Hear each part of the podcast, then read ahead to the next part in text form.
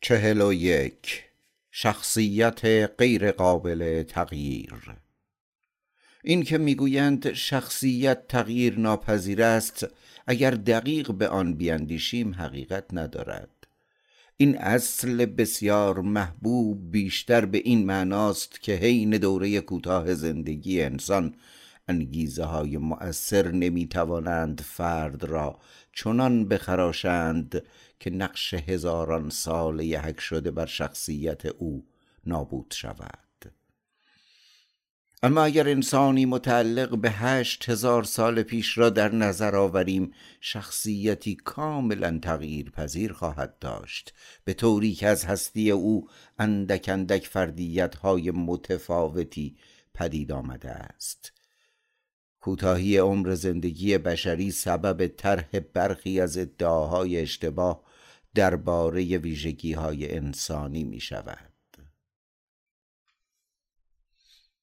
چهل و دو. مراتب خوبی ها و اخلاق.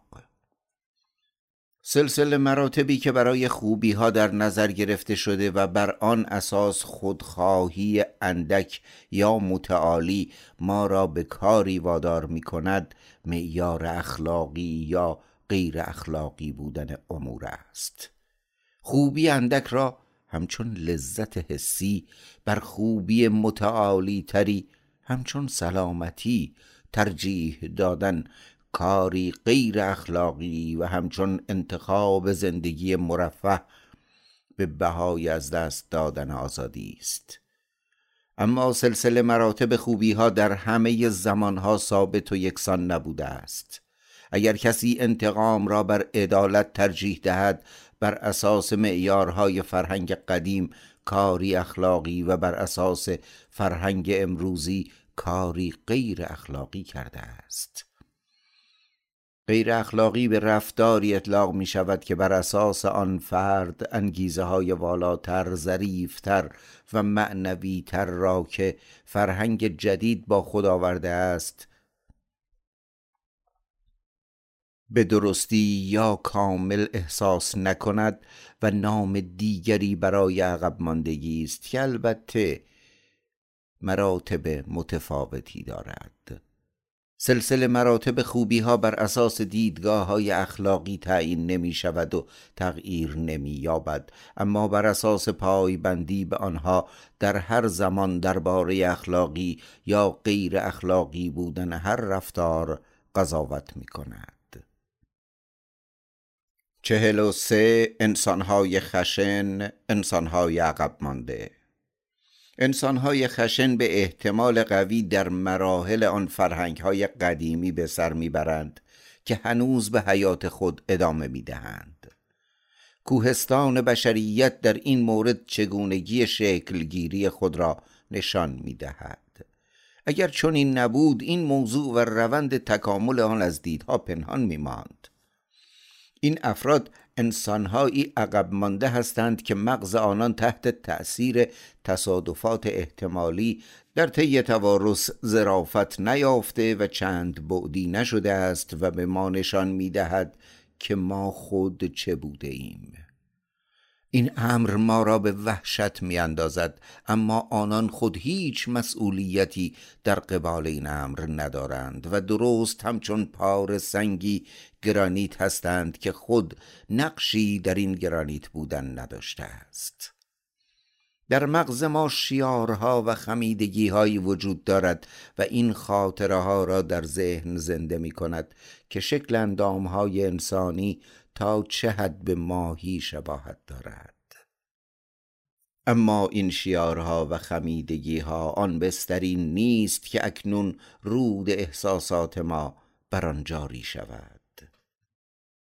چهل و چهار. سپاسگزاری و انتقام. دلیل آنکه قدرتمند سپاسگزار است همین قدرت اوست. نیکوکاری با نیک خواهی خود او را به قلمرو قدرتمندان آورده و به میان صفوف آنان نفوذ داده است و حال برای انتقام دوباره به قلمرو نیک خواهان با سپاسگزاری تجاوز می کند این شکلی ملایم از انتقام است. قدرتمند اگر در سپاسگزاری به هدف نمی رسید خیشتن را بی قدرت نشان می‌داد تا او را چنین قلمداد کنند.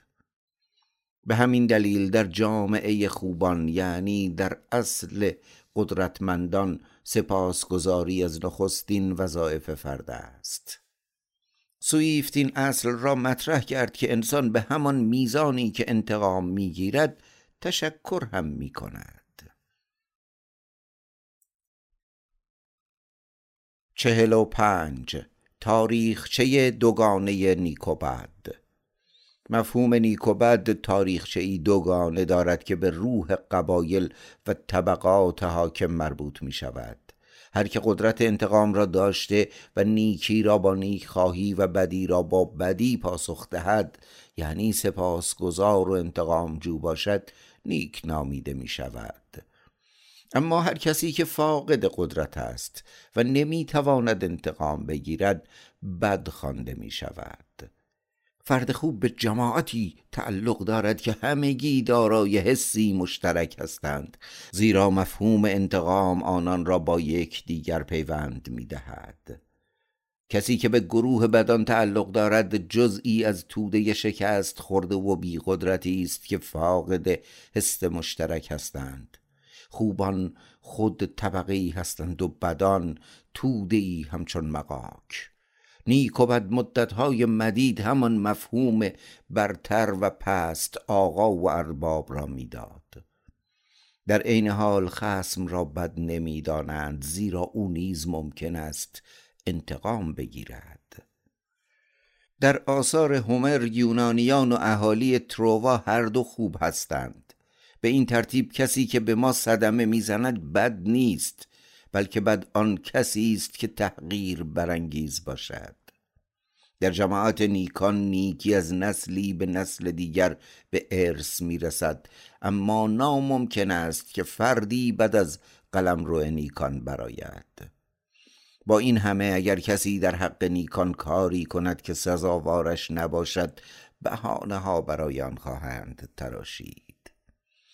برای مثال گناه را بر گردن خدا میاندازند و می‌گویند او بود که چشم نیکان را کور کرد و در ذهن ایشان توهمی برانگیخت تا شکست بخورند. آری این چنین روحهای مظلوم و بی قدرت می اندیشند و بر همین اساس آن انسان دیگر را خسم بی مبالات چپاولگر خشن و فریبکار می‌خوانند. تفاوتی ندارد که آن دیگری برتر یا پست تر باشد. بعد عنوان شخصیتی انسان یا هر جانداری است که آن را به مثل همچون خدا فرض کنند. انسانی و خدایی از این دیدگاه همان شیطانی و بد است. نشانه های مهربانی از خودگذشتگی و همدردی همگی چون فریب و مقدم چینی برای پایانی وحشتناک گیج کردن و فریفتن لبریز از ترس و خلاصه شرارتی لطیف دانسته می شود با چنین اندیشه فردی هرگز جماعتی پدید نمی آید و در نهایت تنها شکلی ابتدایی می یابد به طوری که هر جا این اعتقاد درباره نیک و بد حاکم باشد افول فرد قوم و نژاد او نزدیک خواهد بود. رسوم امروزین ما نیز بر پایه قبایل و طبقات حاکم رشد یافته و شکل گرفته است. چهل و شش. همدردی قوی تر از درد. مواردی وجود دارد که همدردی قوی تر از درد خیشتن است. هر بار که یکی از دوستان ما کاری ننگین می کند دست خوش همین احساس می شویم و فکر می کنیم خود این خطا را مرتکب شده ایم. یک بار به پاکی شخصیت او بیشتر از خودش باور می آوریم و بعد علاقه ما به او احتمالا به دلیل همین باور قوی تر از علاقه او به خیشتن است.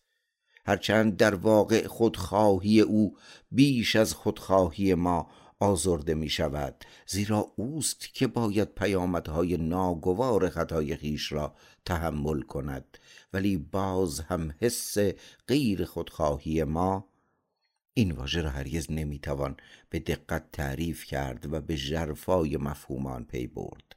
در هر حال ما در اینجا مفهومی ساده از این اصطلاح را در نظر می‌گیریم.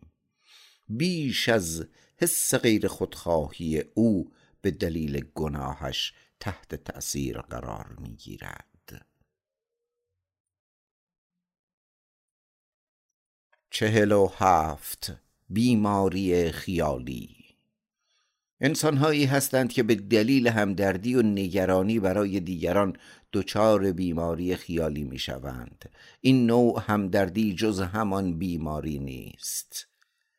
از این رو بیماری خیالی خاص مسیحیان نیز وجود دارد و آن مردم تنها و متدینی دچاران می شوند که رنج و مرگ عیسی را هر دم در برابر دیدگان خیش می بینند چهل و هشت. صرفجویی در مهربانی. مهربانی و عشق شفابخش ترین گیاهان و نیروهای مطرح در بین آدمیان و یافته های پر ارزش هستند که هر کس آرزو می کند در کاربرد این ابزارهای مرهمگونه و شفابخش کمال صرفجویی انجام پذیرد. اما این کار ناممکن است. صرفجویی در مهربانی رؤیای جسورترین مشتاقان دستیابی به آرمان شهر است. چهل و نه لطف. یکی از موضوعهای کوچک اما پرشمار و به همین دلیل تأثیر گذار که علم باید به آنها بیشتر از مسائل عجیب و غریب توجه کند لطف و محبت است. منظورم همان گفته های دوستانه در آمد و شد با دیگران. آن تبسم چشمان آن دست فشردنها و آن رضایت خاطری است که معمولا با تمامی رفتار انسانی عجین شده است. هر معلم یا کارمندی اندکی از این افزودنی را بر وظایف خود می افزاید همین بکارگیری پیوسته و دائمی انسانیت و در این حال موجهایی از نور آن است که در پرتو آن همه چیز رشد می کند به خصوص در جوامع کوچک یعنی در خانواده تمامی تراوت زندگی با این لطف و محبت فراهم می آید مهربانی دوستی و احترام قلبی همگی حاصل دایمی رانه های غیر خودخواهانه است و در کنار فرهنگ بسیار از آن حالتهای مشهورتری که همدردی بخشش و از خودگذشتگی نامیده می‌شوند قدرتمندتر است. اما ما عادت داریم که آنها را کم ارزش بدانیم و در واقع هم چندان حالت غیر خودخواهانه ای در آنها نیست. با این همه مجموع این مقادیر بسیار اندک بسی قدرتمند است و برایند تمامی قدرت آن از جمله قوی ترین نیروهاست. همچنین اگر درست محاسبه کنیم و تمامی آن لحظه های دلنشینی را که هر روز حتی در سخت ترین زندگی های بشری بسیار پیش می آید فراموش کنیم می توانیم بیشتر از آن احساسی که حاصل نگرش چشمان غمناک است به خوشبختی برسیم. پنجاه. میل به برانگیختن حس همدردی. لاروش فوکو در جالب ترین بخش توصیف خود. چاپ نخست سال 1658 میلادی به موضوعی کاملا درست اشاره می کند و به تمام کسانی که صاحب خرد هستند درباره همدردی هشدار می دهد و توصیه می کند که این کار را به کسانی از بین مردم واگذارند که به هیجانها نیازمندند. زیرا خرد در تعیین حالات آنان نقشی ندارد. و این عده به دیگرانی که رنج می‌برند یاری میرسانند و در بدبختی ها قدرتمندان مداخله می‌کنند در حالی که هم دردی بر اساس نظر او و افلاتون از قدرت روح میکاهد. مسلما باید همدردی نشان داد اما در این کار باید جانب احتیاط را پیمود. زیرا افرادی که دچار بدبختی شده اند آنقدر احمق هستند که فکر می کنند نشان دادن همدردی بزرگترین نیکی جهان است. شاید اگر آن نیاز بدبختانه را چون حماقت و کمخردی و اختلال روانی که بدبختی آن را به همراه می آورد و به نظر می رسد لاروشفوکو همین حالات را در نظر داشته است ندانیم بلکه آن را حالتی دیگر و مشکوک در نظر آوریم. بتوانیم به دیگران در باب احتیاط در ابراز همدردی بهتر هشدار دهیم. بارها کودکانی را می‌بینیم که میگریند و فریاد می‌کشند تا حس همدردی دیگران را برانگیزند و به همین دلیل در انتظار لحظه هایی هستند که حالات آنان جلب توجه کند گاهی در رفت آمد با بیماران و افرادی که از لحاظ روانی تحت فشار هستند.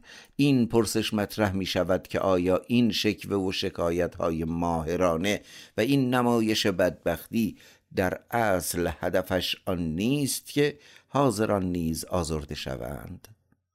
آن همدردی که دیگران بیانش می کنند در اینجا تسلی ضعیفان و رنجوران است. و این چنین در میابند که آنان به رغم تمامی ضعفهای خیش هنوز هم قدرتی یا همان قدرت رنجاندن دیگران را دارند. اما مصیبت دیده به این حس برتری علاقمند می شود و ابراز همدردی را آگاهانه حس می کند احساس خودپسندی در او فزونی می‌گیرد و فکر می کند که هنوز هم آنقدر مهم است که باعث رنجش جهان شود.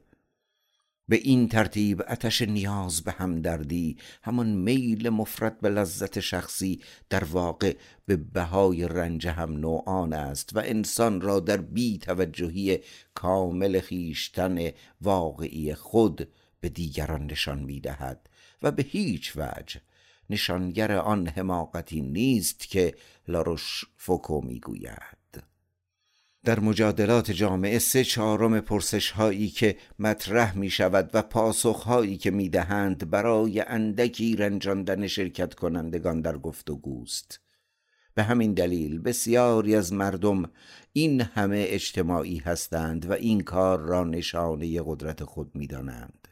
اما در این مقادیر بسیار اندک و بیشمار که شرارت به اثبات می رسد قدرت تحریکی قوی برای زندگی وجود دارد و به همین صورت لطف و محبت به شکلی یکسان در جهان انسانی این شرارت را پراکنده می سازد و خود در تمامی زمانها به عنوان ابزاری شفابخش بوده است.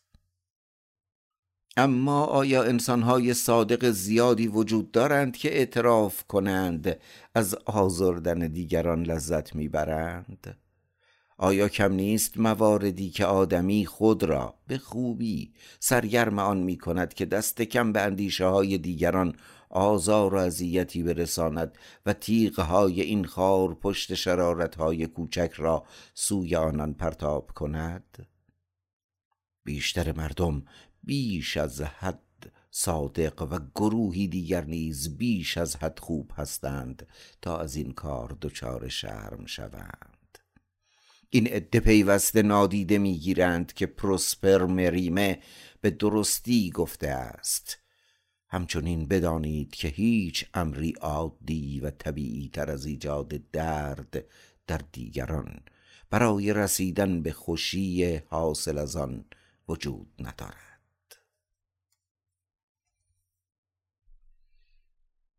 پنجاه و یک.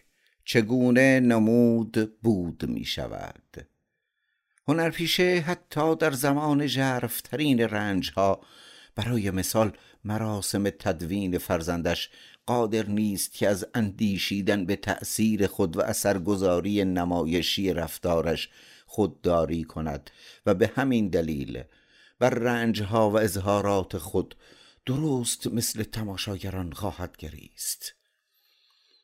فردی درو متظاهر که پیوسته همین نقش را ایفا می کند در نهایت تسلیم این درویی می شود.